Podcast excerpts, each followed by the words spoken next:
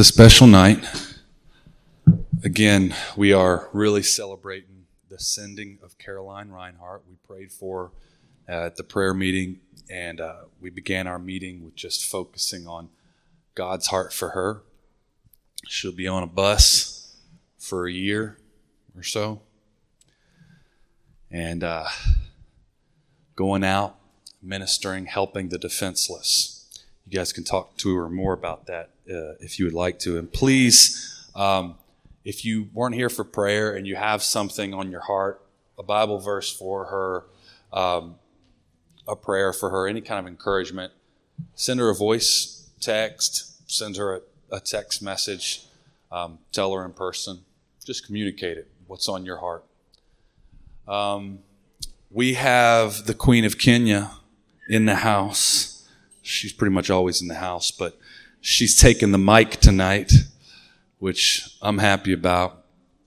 Um, the Lord just put on my heart pretty clearly at the last meeting um, Sue, Uncle Tim, and John Edward to speak. So we've got Sue tonight, Uncle Tim next week, and then John Edward after that. Beyond that, it's a mystery to me. Um, Chance, we're glad to have you, brother. You're blessing to us.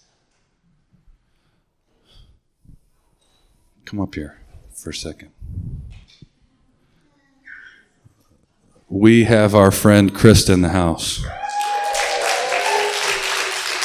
Come here. This is a surprise. Sneaky. Speaking of a blessing, uh, Krista came to us on the Adventure Serve grounds when we were in the cocoon. Uh, that's when I started to see her face pop up.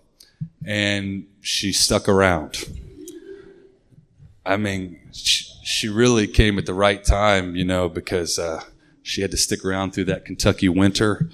And um, I think the rest has been uh, not so bad.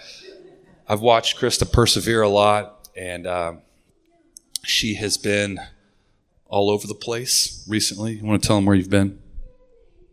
Uh, from January to July, I was in six countries and 19 states, so it's a lot of places. The countries uh, might be the most interesting. I was in Jordan, um, in Cyprus, Greece for like three days, in Dubai for a day, in Tajikistan for two weeks, in Turkey for a week. Oh, I was in Jordan for nine weeks, so hopped around a little bit. So, you know, we've often said that uh, Dwelling Ministries is a nomadic ministry. We have met all over the place. Um, in fact, we've this is the longest place we've ever camped. We're we've almost been here for three years, but uh, we send out little nomads too.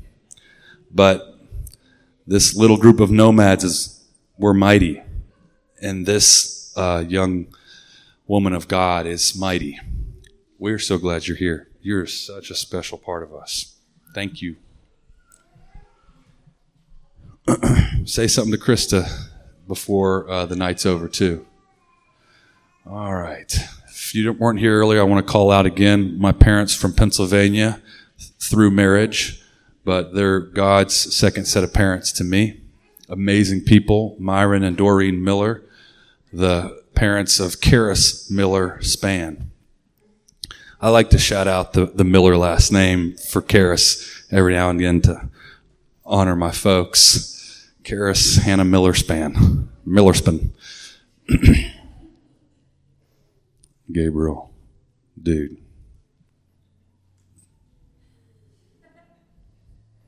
Your face here makes us all happy. Your face makes our faces better.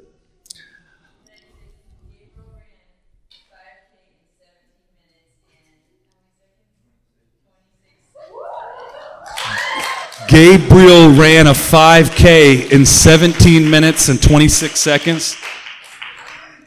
What's that? This morning. Um, I'm just going to say, as like a pretty hardcore athlete, that hurts to hear that. It actually hurts me to hear that. It would have hurt worse to watch it. And I would have, it would have hurt to the point of collapsing if I would have tried to pull it off. I always hated conditioning, long distance running. Ooh. So those who do it for like like a sport or you crazy ones who do it for pleasure, like I salute you. You're a different breed of human. All right. Um, let me have the kids come up here. Kids, come on.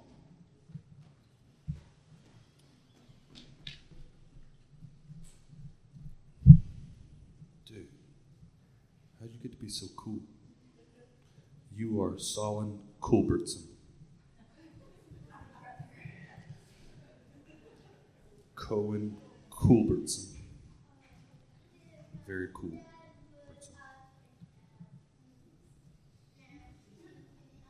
The Pinner priests are on their way. We have Zadok leading. Wait, we have Phineas leading, Zadok being held by Father, and Samuel the first. All right, guys. What am I holding right here? A tissue. Mm-hmm. Blow your nose with it, right? Yeah.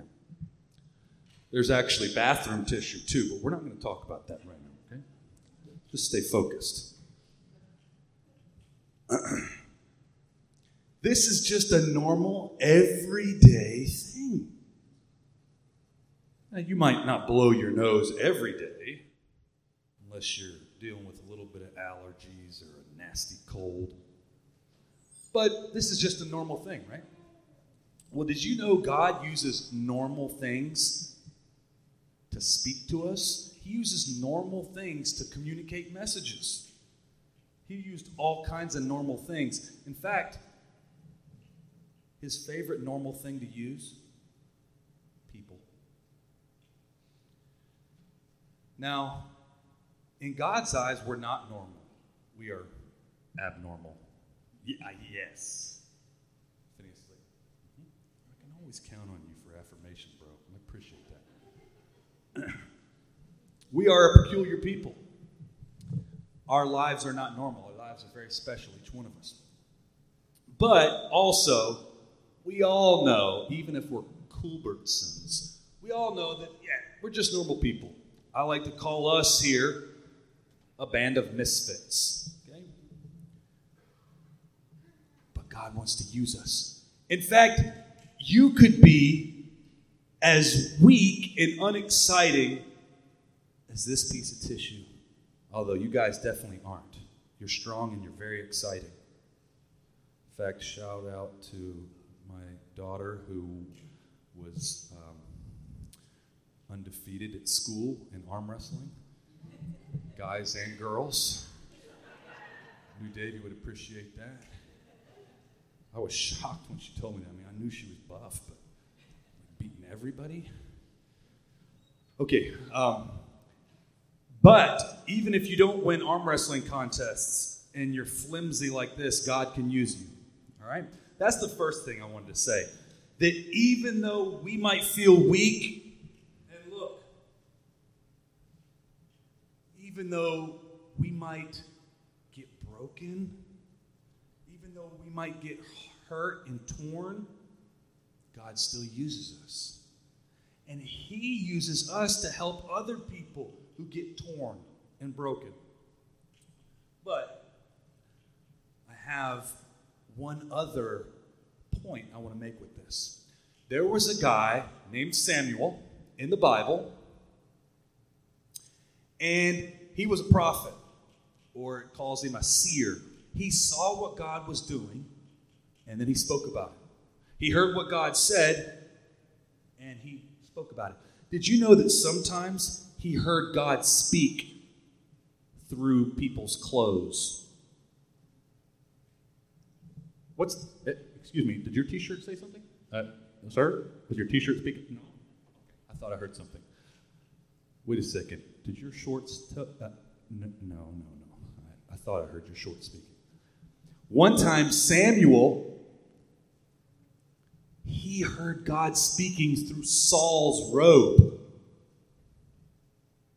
Wait, sorry, excuse me. I almost got biblically inaccurate there. Actually, I did, but that's okay. We're weak. We mess up. Yeah, thank you. Samuel heard God speak through his robe. He was wearing a robe. And this is what happened. I need you to help me, okay? Samuel spoke to Saul and said, Saul, you did not listen to the Lord. You did not listen to what he spoke through me. So there's going to be consequences. And Samuel turned to leave Saul. You grab this tissue. Grab it. Oh. And Samuel saw that Saul ripped off his robe. And Samuel looked at that. Hey, you ripped my tunic. No, he didn't say, Hey, you ripped my tunic. You know what he said? As soon as that happened, he heard the Lord speaking. He said, Just like you ripped my robe, God is going to rip the kingdom of Israel from your hands and give it to somebody else. So, my message for you is this He wants to use us even if we're as flimsy as a tissue. And also, He wants to speak to us through all kinds of normal things through your parents, through t shirts, through things that other people say, through the Bible.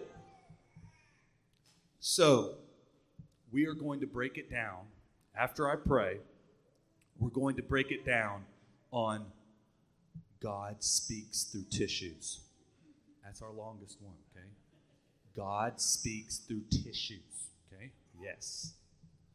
All right. Let me pray, and then we'll speak. Uh, we'll.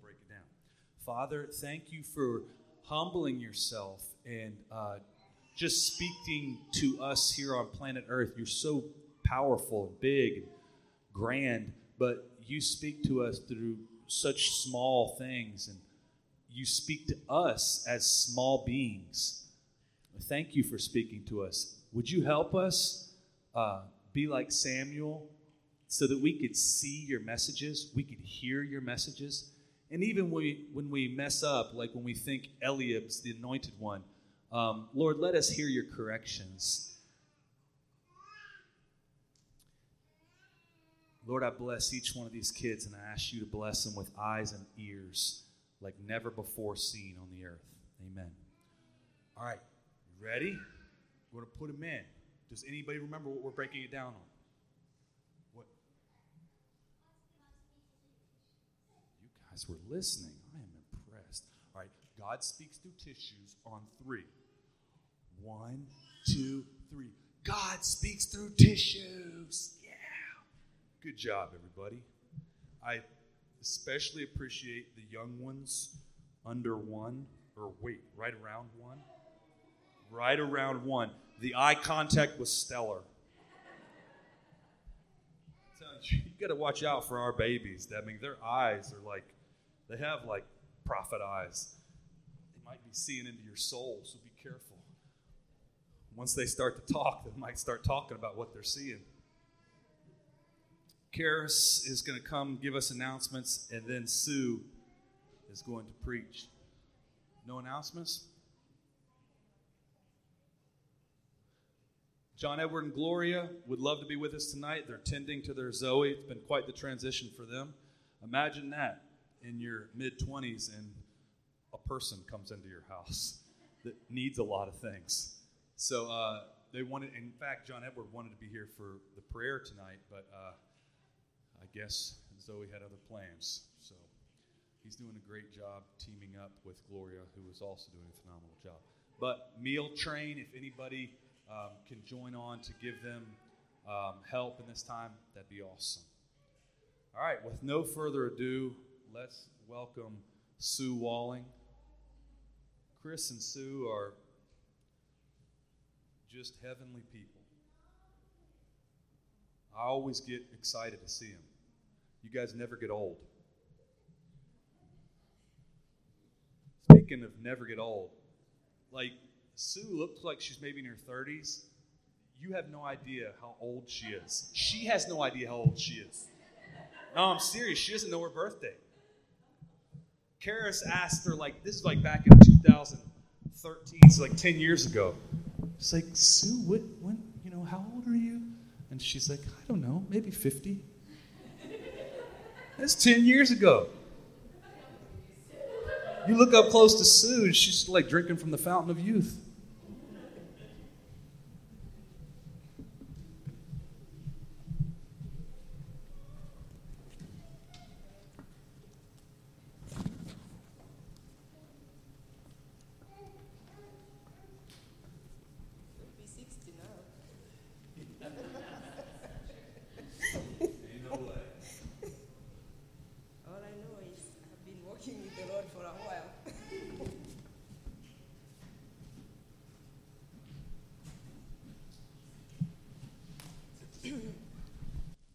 I'm so glad to be in the house of the Lord tonight. I made fun to the Millers and I said, tough luck to them. They, they didn't get to hear their son in law preach. So they just chose to come when I'm preaching. So, but I'm excited to be in the house of the Lord tonight. And I love the Lord so, so much. And I love you. And uh, Jesus is Lord. I have realized in life people have like kind of a topic that God gives them, like when God calls people, this a line that He gives them, like kind of if the people who speak about prosperity, it doesn't matter what scripture of the Bible they pick, they will somehow get back to that. Whatever it is that God gives you, somehow even if you try to get away from it, you find yourself going back there. And I have realized, like I said the last time that I stood here, my job is just to stoke the fire. I know the fire is there. I know the fire is, is, is on, but I feel like I just need to stoke the fire to keep it burning. And I have realized that uh, most of the time I tend to talk about prayer not because I'm the most prayerful person, it may be just because the Lord wants me to pray and I don't do a good job about it. So every time He speaks to me, He, he pokes on it. So bear with me. He going back there. Uh, no matter how much I go to other scriptures, finally I find myself um, going back to prayer. So I wish to call tonight's message the house of prayer but I'm not very sure whether that's where we want to stick to. But um, I want us to read in the book of Isaiah. I don't know whether that's how you say it. You say Isaiah, Isaiah. I worked with the with the lady. She was older, and she had some health issues in her mind. And when she was younger, she used to be a speech therapist. So whenever I would mispronounce anything, she thought I was having an issue, so she was trying to teach me how, how to speak English. So it was, it was really tough. Cause she would get frustrated and I would get frustrated. Cause uh, she thought I'm recovering from some stroke, so she was really trying to help me say the words the way they're supposed to be said. And, uh, so it was, it wasn't easy, but the grace was sufficient. So if I say Isaiah or Isaiah, please bear with me. I want to read Isaiah 56, verse 7. Uh, the Bible says, Even them will I bring to my holy mountain and make them, and make them joyful in my house of prayer. Their burnt offerings and their sacrifices shall be accepted upon mine altar. For mine house shall be called a house of prayer for all people. Our Heavenly Father, in Jesus' name, we thank you. Even as we share your word tonight, we desire your presence, we desire your revelation, we desire your power and your move. Speak to our hearts, O God. Use my mouth, use my words that I may be able to communicate to your heart to us tonight. We give you honor, we give you praise in Jesus' name. Amen. You have heard these words many times because they were referred to, they are referred to in the book of, I think, all the, all the, all the Gospels Matthew, Mark, Luke, and John. Because when Jesus entered the temple and he found them selling doves and exchanging animals, he took a cord and he got them from the house and he said, My father's house should be called. Uh, don't you know that my, my father's house is supposed to be a house of prayer and not for business? He was referring to these scriptures in Isaiah, where Isaiah is saying that um, it will be a house of prayer for all people. And it will be a place where all the sacrifices will be accepted. And if you read the book, if you read the whole chapter, you see uh, the kind of people that they are that, that the Isaiah was talking about. They were people that would not have been accepted in the house of prayer, bringing sacrifices. But then he said, "It shall be called the house of prayer for all people." This refers to a place, but we are also houses of God, uh, houses of prayer, because the Spirit of God dwells in us and He calls us. We are the temples of the Holy Spirit. So you are a house.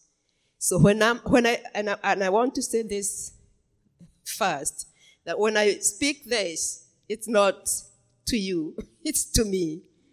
And when I refer to priests, it will not be to the leaders of this ministry, is to everyone because you have been called to be priests in the house of the Lord. So this is about every one of us. So we are also a house in ourselves because the Spirit of God dwells in us and the Holy Spirit, and we are the temple of the Holy Spirit. So we are that house. You are a house of prayer. So I don't know if there is any other business going on in your life other than prayer, because you're supposed to be a house, a house of prayer. But prayer is the somebody said prayer is one of the greatest. Uh, it's the greatest power in the world, and it's the most untapped power. People have tapped into nuclear power, have tapped into other types of power, but the church has not tapped into the power that is above every other power. Prayer is the only undefeatable power. All the other powers can be defeated by something. Kingdoms have come, powerful kings have come, they have been defeated, but prayer can never be defeated. The word of God says that men ought to pray and not to faint. I may sound like a broken record because I may say things that I've said in the past, but men ought to pray and not to faint. Prayer is the weapon we have in battle. It's the, our only weapon. It's the weapon that we need that can defeat the enemy. And the enemy knows he cannot defeat us if we pray. So what he does, he keeps us from praying. He will bring up any reason to keep you from praying. He will mess up your schedule. He will mess up your day. He will mess up with your mood. He will mess up with anything. He will mess up with your wife or your husband or your children so that you may be in a place whereby you cannot pray. Sometimes some disagreements that you find in the home, it's not because you cannot agree. It's because the enemy is fighting the place of prayer. He wants you to be so mad that you feel, I cannot even pray. I've got to go to sleep. I've got to go to bed. I have to cool down. All he is doing is to keep you from praying. So he may mess up your day, he may mess up everything so that you do not pray. I believe that the, the church is a militant entity. We are a people of warfare, a people of war. Our strength comes from prayer. And we have to be equipped. The church being a militant, what I mean is, the Word of God calls God a man of war. So we, he, he cannot be the man of war. He cannot be the king of kings without an army. And an army cannot be an army if it's not a fighting army. So if we are an army of the Lord, then we are military people. So the church is supposed to be a military entity. But the enemy wants us to think we're supposed to be these kind of cool people that do not fight with anybody or with anything. We want to leave the devil alone so that he may leave us alone. But that cannot be happening. We are supposed to be militant. Every day of our life that we make, we wake up, we should be a people that makes the devil think, um, woe unto me, they have woken up another day. Because he knows when we are awake, he is in trouble. The word of God uh, says, we got to fight the war. We have to fight with God so that we may win. And already we have gotten the victory, but we have to start in our in our place. The word of God says, put on the whole armor of God and then start. Army people do not, they got to obey orders. They got to do what they are told. They have to be, there's a way they live. They don't live like other citizens. They don't go where they want to go. They don't do what they want to do. They're supposed to be where they're supposed to be at the time they're supposed to be there. You cannot be in the army and do your own thing. You cannot be in the army and you're planting corn.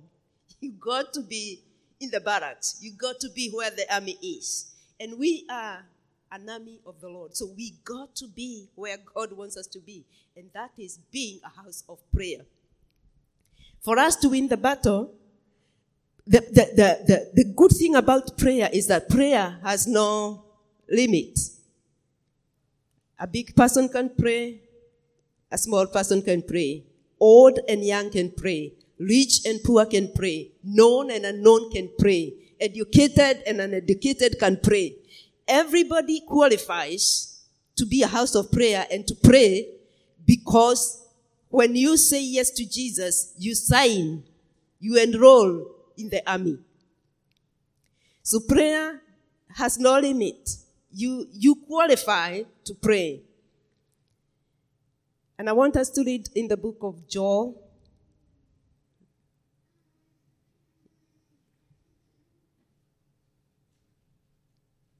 Joel chapter 2 and verse 17.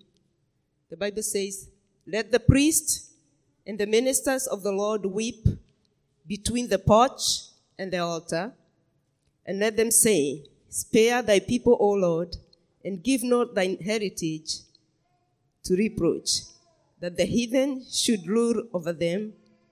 Therefore, should they say among the people, Where is their God? If we do not pray, the world will ask, where is their God? Because we are supposed to be the strongest army. We are supposed to be victorious. But when the world does not see the victory that we are supposed to be having or showing, then they will be wondering, where is their God?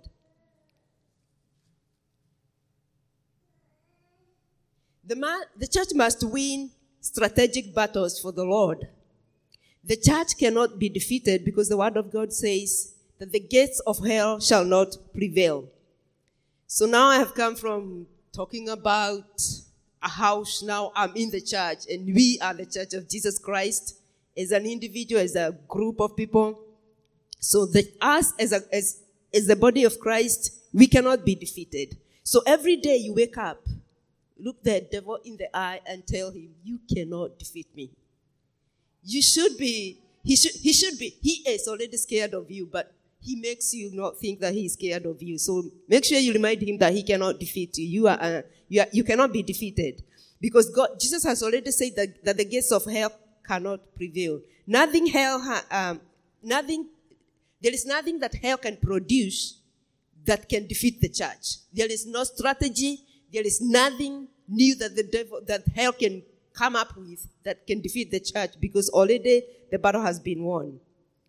The church is the most powerful entity on the planet earth and prayer is the most powerful force. So we are the most powerful entity on planet earth.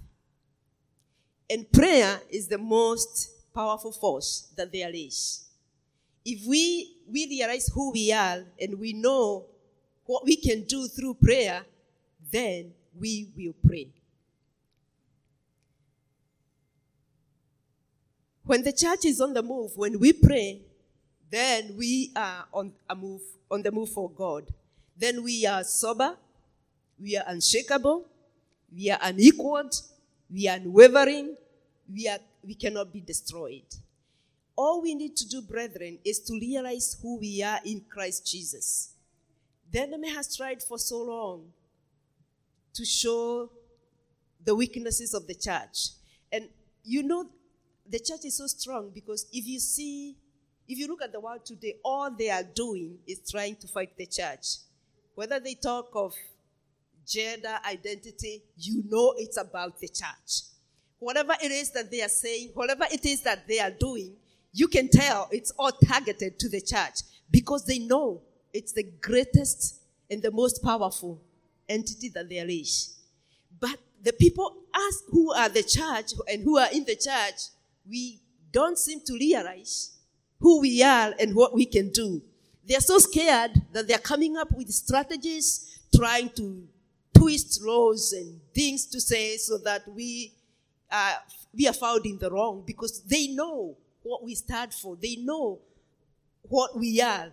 And then we cower down, not realizing they cannot destroy us. There is nothing they can do that can destroy us as the church. The church is the only thing that can stop the world from going to hell. We are the answer. We are the only people who can stop the world from destruction. But the enemy wants us to be engaged in other things. I'll keep about, talking about the enemy because I said we are an army. And there is no army that is set when there are no enemies to fight. If there were no enemies to be fought, there wouldn't be an army in America. But we know. We know they are planning in Middle East. We know they are planning someplace. So before they attack, the army is already set. So even before the enemy attacks you, you should already be set in your place and studying because you know you have an enemy.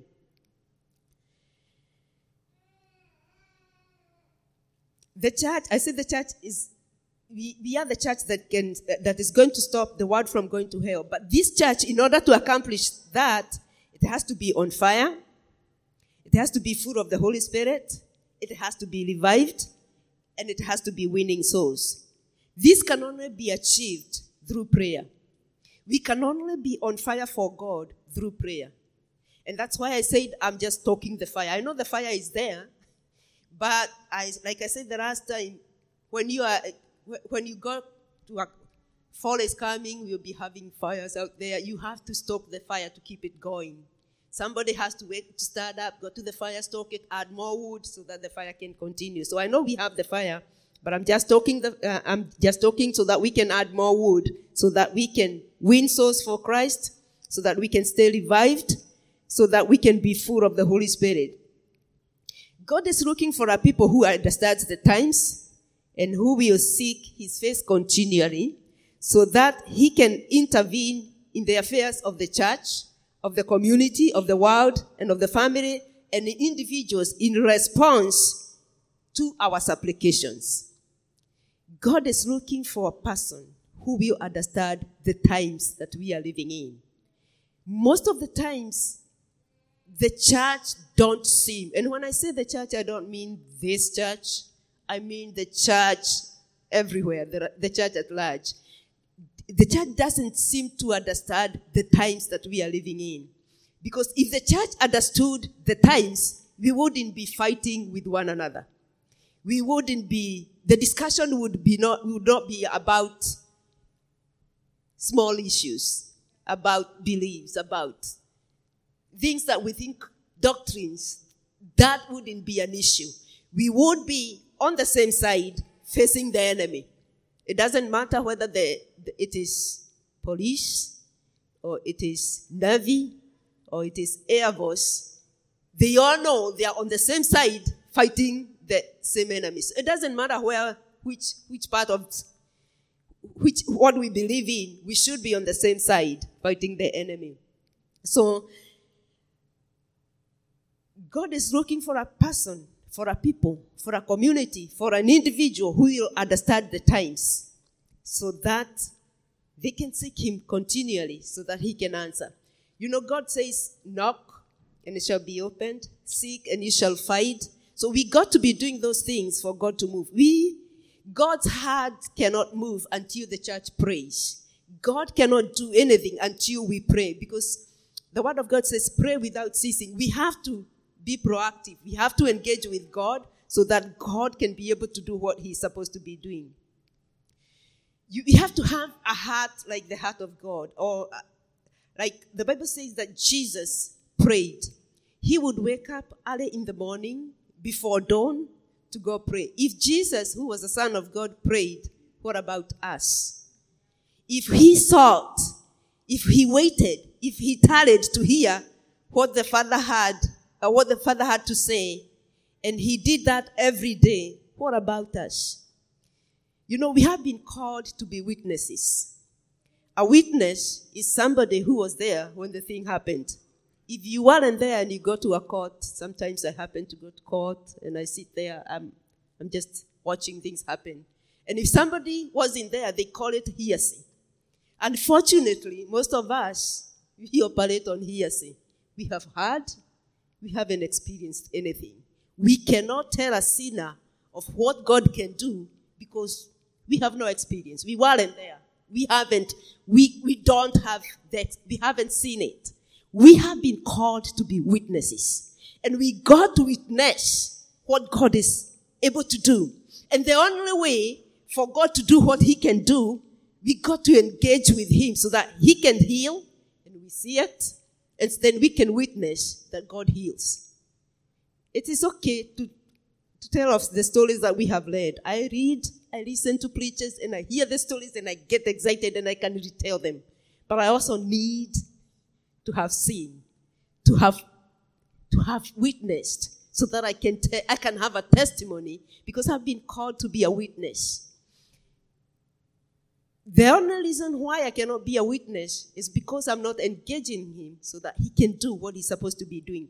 We pray without expectation. A lot of believers, when we pray for the sick, we expect he will heal them. Not now. So we, even when we are praying, we don't expect to see it happening. So we, we, we, we, we, we are and like I said the last time, we already have words to apologize. Like it, it might hap- it might happen now, or it might happen later. Some healing take like ten days because we already we, we, we already the enemy has already put us in a place whereby we don't think we have it. But I want to encourage us tonight. Uh, we should pray with expectation Because the Holy Spirit that is in us is the one that was in Christ Jesus. When he filled us, he filled us with the same Holy Spirit. When Nehemiah heard about what had happened in Jerusalem, the word of God says he wept. He prayed and he fasted. When you hear about things, when you hear what is happening in the world, when you hear about tragedies, when you see what is happening in your families, what do you do? Do you weep? Do you pray? Do you fast? Or do you just wait for how things will turn out?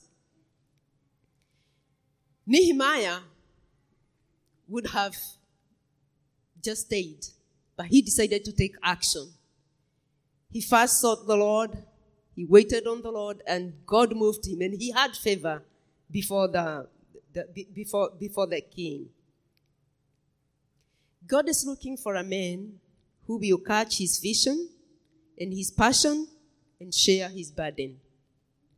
If we catch the vision of God, if we catch the passion of Christ, if we share the burden of God, we will do what God has called us to do. Jesus was so passionate that even though he knew he was going to be crucified, he still went on. He was so passionate about the people. He was so passionate about the souls of men. And God, God's vision is the, his love for the world. For God so loved the world that he gave Jesus. He was, he loved us so much. And his vision for the world is that every man should be saved.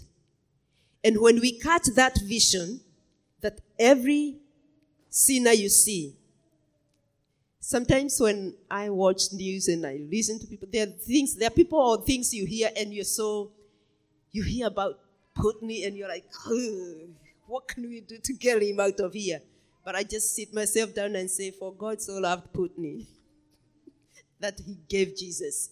Other, other than that, you may not be able to pray. And I just giving him as an example. There are people that do evil things and you feel like you don't want them there. But when you think like Christ, that he died for that particular person, as evil as they are, as unjust as they are, even though they have may have done you injustice, you say, For God so loved that person that then you can be able to pray for them. If you do not catch the vision of Jesus, of God, then you'll be disconnected with what God is doing. Because all God does on earth is about bringing souls to himself. So if you miss to catch that vision, not have that passion, then you will be disconnected. You will watch things happen. You will hear of revivals. You will be excited that something is happening, but you will not be able to engage in it. But if you catch the vision, you will wake up in the night, even though it is more comfortable to stay in bed. The vision, the passion will move you from bed to the place of prayer so that you can work with God and so that you can hear God like Jesus did, so that you can do what God is doing. I have had, I didn't read it, but I have had people say this. So those who uh, who know better can correct me if I'm wrong. But they say John Wesley said, "You only have one business on earth, and that is to save souls. That is our only business on earth. We have been spared so that we can bring the souls of men to Christ. We ought to affect our communities, our cities, our world, like we have never have. And the only way we can do this is by having the passion of Christ. It must consume us and overwhelm us. And I want to say this we have the potential to influence the world because the gates of hell cannot prevail. When God called you, when God created you and called you into the kingdom, in you, He have put the potential to influence the world for Christ. There could be temporary situations that indicate otherwise. There are situations that sometimes indicate that we are not that powerful church, that we are not that powerful men and women of God, because maybe sometimes you're going through something, maybe sometimes there, things are not working, maybe you prayed and it didn't happen, you waited and you didn't see it, and I call them temporary situations. But the thing is, we have read the final chapter of the book, and the final chapter says, we are overcomers. We already know the ending. So no matter what the temporary situation is right now, you have already, you already know the ending of the matter. And the ending of, of the matter is that the enemy will not prevail. When we understand that, then we can approach everything as victors. We can, we can, we can walk as conquerors. We can reject everything that speaks the opposite of what God says. You know, sometimes people are more, or we are more influenced by what other people say or think or what we read other than what the Word of God says. Because when God says we are more than conquerors, then why should we even be suffering from a panic attack? And I'm saying this because sometimes things that happen and you panic and you're like, your heart is racing and you really don't even know what to do. You got to realize you are more than a conqueror. We got to denounce the voices that say the opposite of what God said, has said about us. God has said we are more than conquerors. When the, the voice of disease says you are sick, you got to denounce that and say, by his stripes, I am healed. I appreciate doctors, and I thank you that you have been doing that. And I appreciate the work they do. But sometimes when I get there, I, am waiting to hear what they will say so that I can quote what the word of God says. And I, and I tell people, you, you go get it. I tell my sister, go hear what, what did the doctor say so that I can know what to attack. Because this word has already spoken. This word, it's good to know which, which, which demon I'm, I'm fighting. But what they will say will not determine what I will believe. They will say, they will say it, and I will know that's the truth of what they are saying, but I know what the word of God says about me.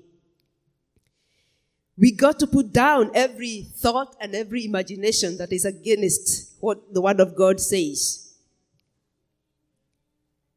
We have to learn not to live beneath our privilege.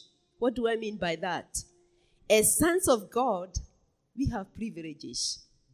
When I became an American citizen, you know, you, you have grown, most of you as Americans, so you, you really don't kind of forget your privileges because you have grown with them. One, I had to study US or the civics history. I got to know when America got her independence. I got to know to learn about civil war. And poor Chris had to endure that. And telling him, you got to tell me. He, he has to read the questions and he has the answers. And I'm trying to answer and he had to go through that so that I could become a citizen. So when I went for the ceremony, they told me my privileges. They told me one of the privileges is that I can vote. Yeah. you take it for granted because you have grown with it. You are like, I'm not going to vote. Now I know that's, it's a privilege. When I came here, no matter how I felt about anything, I couldn't vote. But one of the privileges that I gained was voting. So when we have bad leadership, I contribute by not voting if I don't, if I don't vote right. So we, there are privileges that Americans have. Like, for example, if we went to Africa and when we are there, something happens, and maybe we are in Kenya, and they need to evacuate the Americans. Don't you imagine I'll be left in Kenya? I'll be coming to America because I am an American. If I am left there to suffer with them, that would be my choice. Because I have already known one of the privileges of being an American is that they can come to rescue you. If anything happens here, if I wasn't an American, I'm Kenyan, and anything happened to me here, don't you imagine that Kenyan government is coming here to look for me? No. But if anything happens to me if I'm in Kenya, the American government will come looking for me. That's a privilege of being an American. We have privileges as children of God. And most of the times we live beneath our privileges. One of the privileges we have is that by his stripes we were healed. We live with sickness and disease and suffering because we don't realize it's a privilege that we can go. He has given us the power of attorney that whatever we shall ask in his name, we shall receive. So when we go to him, we have no expectation. Even we, we, even we don't use that name like we have the power of attorney. We, it's like we are waiting for somebody else to bring it. But if we know that is a privilege that we have as children of God, we will not agree to live beneath it. We will live within our privileges. We will approach the throne of mercy with confidence. We will tell him, Father, this is what I need. And then we can receive it because he is our Father. Everything we do counts. We have nothing to waste. We are here to snatch people from hell. The word of God in the book of Romans 8:22 says the creation is groaning. And my question is, where is the groaning in the house of the Lord? I said, it, we are houses of prayer. Where is the groaning? As the creation is groaning, waiting the sons of God, where is the groaning in the house of God? Where is the weeping in the house of God? We are having it easy because we got a few dollars, we got a few, we have our cards, it's hard to sleep hungry in America because even though you may not have the dollars in your pocket, you have the cards. You can buy something. But there are people who don't have that. So my question is, where is the groaning in the church? Like I said earlier, Nehemiah prayed and he cried, and I read the scripture in the in in uh, in Joel that let there be, let the priests and the ministers of the Lord weep between the porch and the altar. Where is the weeping? We are ministers. Because that's what the word of God says that we are a royal priesthood. We are ministers of the gospel. Where is the weeping between the porch and the altar? We are called to be a people of prayer. I know men and women weep differently. Women approach, even when we approach the throne, we approach from our emotional side. So we can cry more than men can cry. But it, I'm not just talking about physical tears, it's the groaning from the hearts of men for the hearts that are lost. Nehemiah prayed. Nehemiah, when they went to build, he built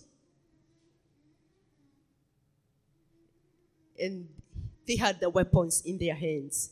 So he was ready to pray and he was ready to fight.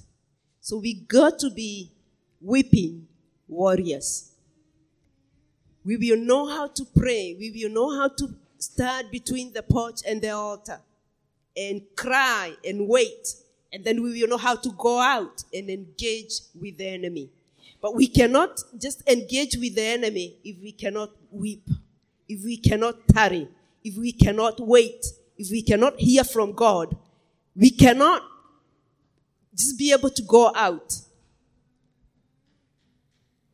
I have been some places where there has been some demonic manifestations, and I, and I, I don't mean it's not pleasant. Sometimes it's very scary. And if you if and this is the reality. If you have not been praying and walking with God and you know you are there, when the demons manifest, you will take a back step and wait for somebody else to go engage. I'll, I'll be like, Davy, you go do it. because you know, it, it, this is not a joke. because if the demons don't go, people will know the demons didn't go. if the demons leave, then we will know they have left. So you, you cannot, you cannot pretend. There's no pretext in this one.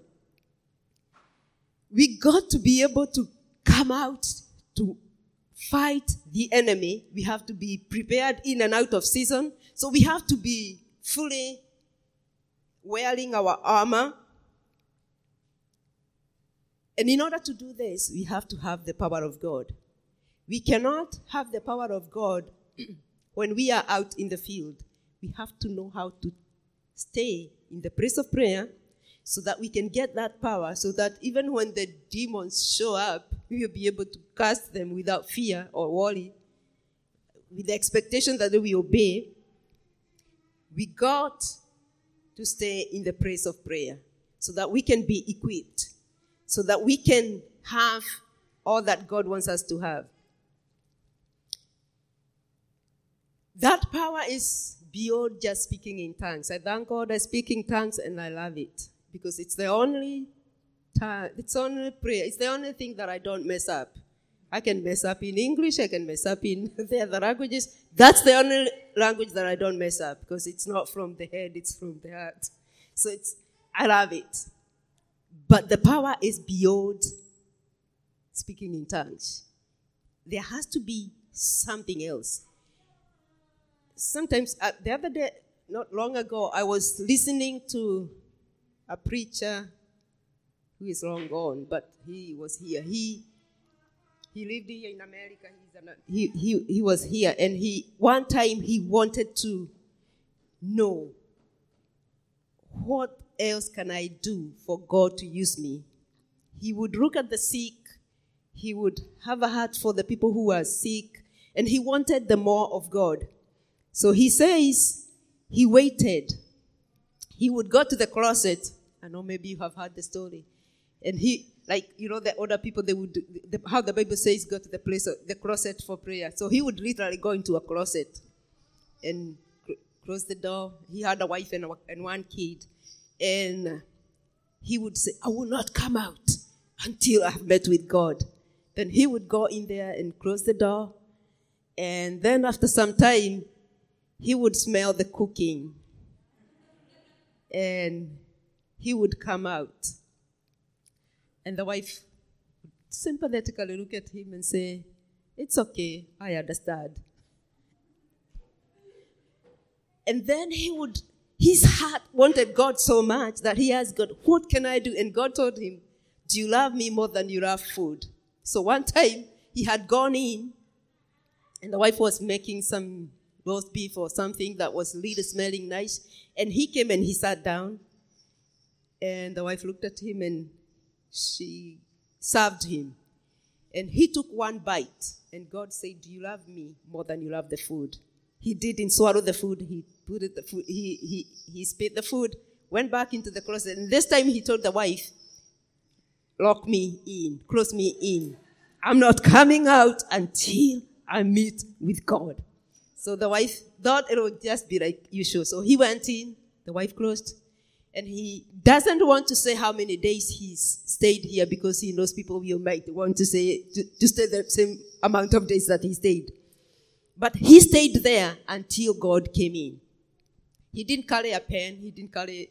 He, he didn't carry a book, so he didn't know what how God will show up. So when he was there, at one point he saw a light coming. He thought the wife had opened the door, but then he realized, oh, it's not the door that is open. So God came in and God started speaking to him, and he told him, I think there are 13 things that he told him.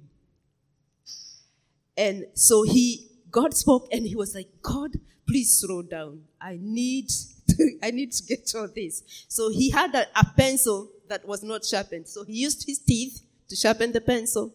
And he started, he was lying on a cardboard. So he started writing on the cardboard. So he wrote the things that God told him. And I'm, I'm walking and I'm listening to this. I'm walking in Wilmore, listening to this. And I'm like, God, I want you, I want you. But I'm like, am I able to wait and to tarry until he shows up? Because we have to be ready to pay the cost. Each one of us is capable to be so full of God, to do miracles. It's only that we are not tarrying. We don't wait. The, there are so many things calling us out there. I will tell you, I want to wait. And sometimes I tell myself, from this day to this day, I'll be fasting. And I'm like, when the day comes, I'm like, tomorrow. I'll start tomorrow. I think today, because I have to go to do this and this, I think I'll start tomorrow so that I can go up to this day. Because the enemy does not want us to tally. Because if we tally, God will feed us and we will be able to change our families. We'll be able to change Wilmore. We'll be able to change Jessamine County. We'll be able to affect Kentucky. So what he does is to keep us busy. It's like you think there are special kind of men and women that can be used of God, but not you. You think there is, you, you, you know those preachers. You think that's the kind of that God uses. Tonight I want to tell you, you are the kind of a person that God wants to use. If only Sue can wait and tally, she can see the manifestation of God in her life and even in her family. But Sue does not wait and tally because there are many things that are drawing, there are many things that are pulling us. So Nehemiah wept. He went to build and he was armed. Somebody said, and I quote them, and I, this is after I have said this, that we need the power. And I say the power is beyond the tongues. So this person says, do not mistake the bucket for the water. You got to have water in the bucket. What does that mean? Because I speak in tongues, it doesn't mean I have the power of God. So I should not mistake the bucket for the water. There has to be power in us, in our lives. A power that can tell the bride, you can see, receive your sight, and the bride sees. A power that can tell the lame, start and walk. We can say, like the apostles, silver and gold we don't have, but what we have, we are going to give to you. In the name of Jesus, stand and walk. The same Holy Spirit they had, we have Him. So we got to have the power. And we got to wait as dwelling. We cannot be like this forever. We got to get it. We got to affect Wilmore. Wilmore got to know that Sue lives in Wilmore. The devil got to know that I am his nightmare. When he sees me, he got to know I, am trouble. Because every sinner that I come across, I will tell them whether they, receive it or not. I'm so passionate with the passion of God that I will tell them no matter what. Acts 1 8 says, When you receive the power, it will make you a witness. So when we have the power, we will witness. We will go out.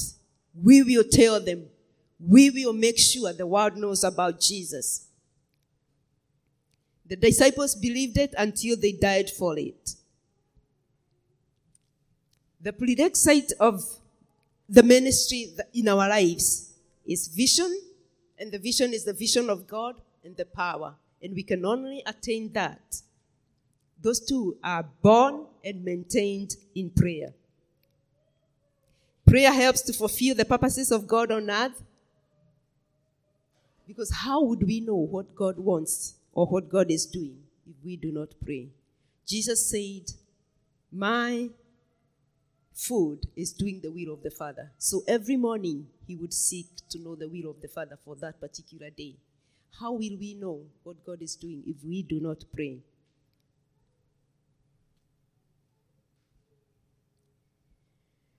If there is no prayer, there will be no manifestations of God in our midst. we should be weeping and praying that God is not manifested in our lives, in this place that we live. We sh- there should be weeping, there should be tears, crying, because we see and we have seen how the church has tried to manipulate the power of God and exchanging and lying to people and pretending that they have it when they don't have it. We should be weeping and praying because we know that what, have, what the church has been showing is not it. We should be grieved by what grieves the heart of God. I'll be done in a minute. All that God has and all that God is can be received through prayer. Prayer is essential for God's will to be done in your life, in your family, in your church, in your community, in your nation, and on planet Earth. Everything you need to fulfill your purpose on earth is available through prayer. Anything that I need to do what God created me to do is available if I pray. If you miss your purpose on earth, it's because you never prayed, you never waited. Prayer moves the heart of God, the heart that rules the universe, and He's calling us to where we have never been before. God wants us to go. I remember preaching and saying we need to go a little bit higher. God is calling us to that place. There is no spiritual blessing ever enjoyed that cannot be yours. There is no spiritual blessing, no, no spiritual blessing that is in the world, that is everywhere, that cannot, we cannot have.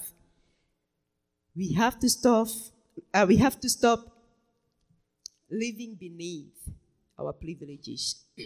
All what God says in His Word is ours.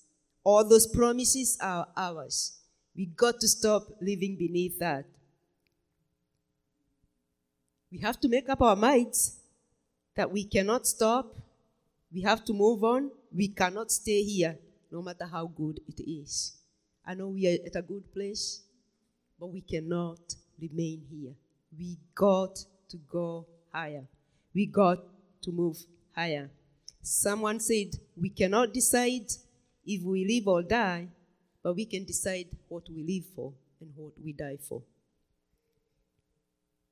God has provided every man and woman needed for every generation. You are the man and woman for this generation, for your generation. Every man, every woman needed to affect earth for this time that, that we are living in is there. And you are that man, you are that woman. When the end comes, will anybody say, or when people look at me, can anyone say, I wish I have what you got? I desire to have your kind of anointing. Can anyone say that they want to imitate you? Can anybody want to walk in your steps? Can anybody want to get what you got? You answer you, you, those questions. Can anyone say that I desire to be like you? I want to walk with God the way you have walked with God. I know each one of us, we know we're not where we're supposed to be. I know I'm not where I'm supposed to be. I want more. So, can we all agree and make up our minds that we will stay in the place of prayer until we become what God wants us to become? Shall we pray? Jesus, we call on your name, the name that is above every other name. We thank you that you are calling us to a place of prayer, a place where we can commune with you, a place where we can hear you better. We thank you that you want to use us. Tonight, I pray that you will help each one of us that have listened, I included, that you help me to come to that place where you are calling us to tarry and wait so that you can equip me, so that I can get what you have for me, so that I can affect this generation. I ask that God, the passion, the vision, your burden will overwhelm us so that we can be effective. So that when the end comes and we desire that you will say, Well done, we will surely have done it. So equip us, Lord. Help us, Lord, so that we can be what you want us to be. We know you got it, Lord. But we desire your help so that we can wait and tarry until you come. In Jesus' name, amen.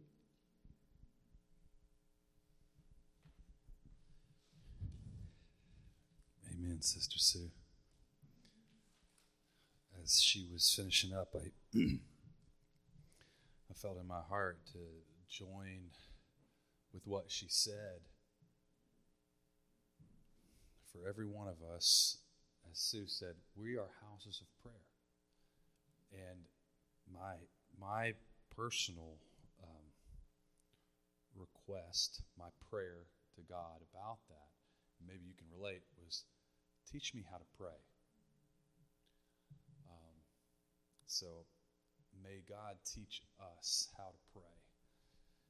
Um, and then, secondly, teach me how to be a house of prayer. Um, if we talk about how we are the temple of the Holy Spirit, which the biblical uh, writers described, the temple didn't work hard. It just existed. It it was. Lord, teach us how to be your temple, you know? And then uh, I think these all relate. The first uh, thing is, Lord, help us receive your table turning. Help us say yes to cleaning out the temple, to the way we've been mistreating the dove, the Holy Spirit. No condemnation for those who are in Christ. But I, I think, well, I'll say personally, I think my temple needs to be cleaned. Um, so uh, may God give us grace because Jesus already wants to come and clean out the temple. Um, may God give us grace. May God help me say, Yes, Lord. All right. Nicholas, come up here for a second. Um, we're the body of Christ, and I think this is very appropriate considering what Sue just said. Yeah. Um, I, uh, most of you already know that I'm engaged. Um, I proposed, and her name is Erica. She's been here a couple of times, but she's really not been in a super great place lately. She's just really been struggling with a lot of um, emotional and spiritual things lately. Um, and she's asked me to uh, come before you all and to present it and ask for prayer. She said that it wouldn't be helpful to her if people reached out, but she just really requested that I step up here and um, uh, to tell people that she's yeah that she's just really struggling even up to the point of struggling with like um, like thoughts of death and that sort of thing. Um, just um, but she's asked me to uh, come up here and to request prayer. And i also wanted to um, oh, would it be all right for me to make a public confession or just like okay mm. And I also just wanted to make a confession that I've been um, rebellious and disobedient in my walk with God lately. Um, and yeah, I just am repenting publicly in the space. we forgive you, bro. Stay right here for a second. Aunt Debbie, would you come up here and pray for Erica? We're just going to end the meeting like this, um, agreeing with um, what Aunt Debbie prays on behalf of our sister, Erica. And as Sue was speaking about, prayer is our weapon. We are an army. And so may the Deborah warrior spirit be uh, on you and on us as you pray for Erica.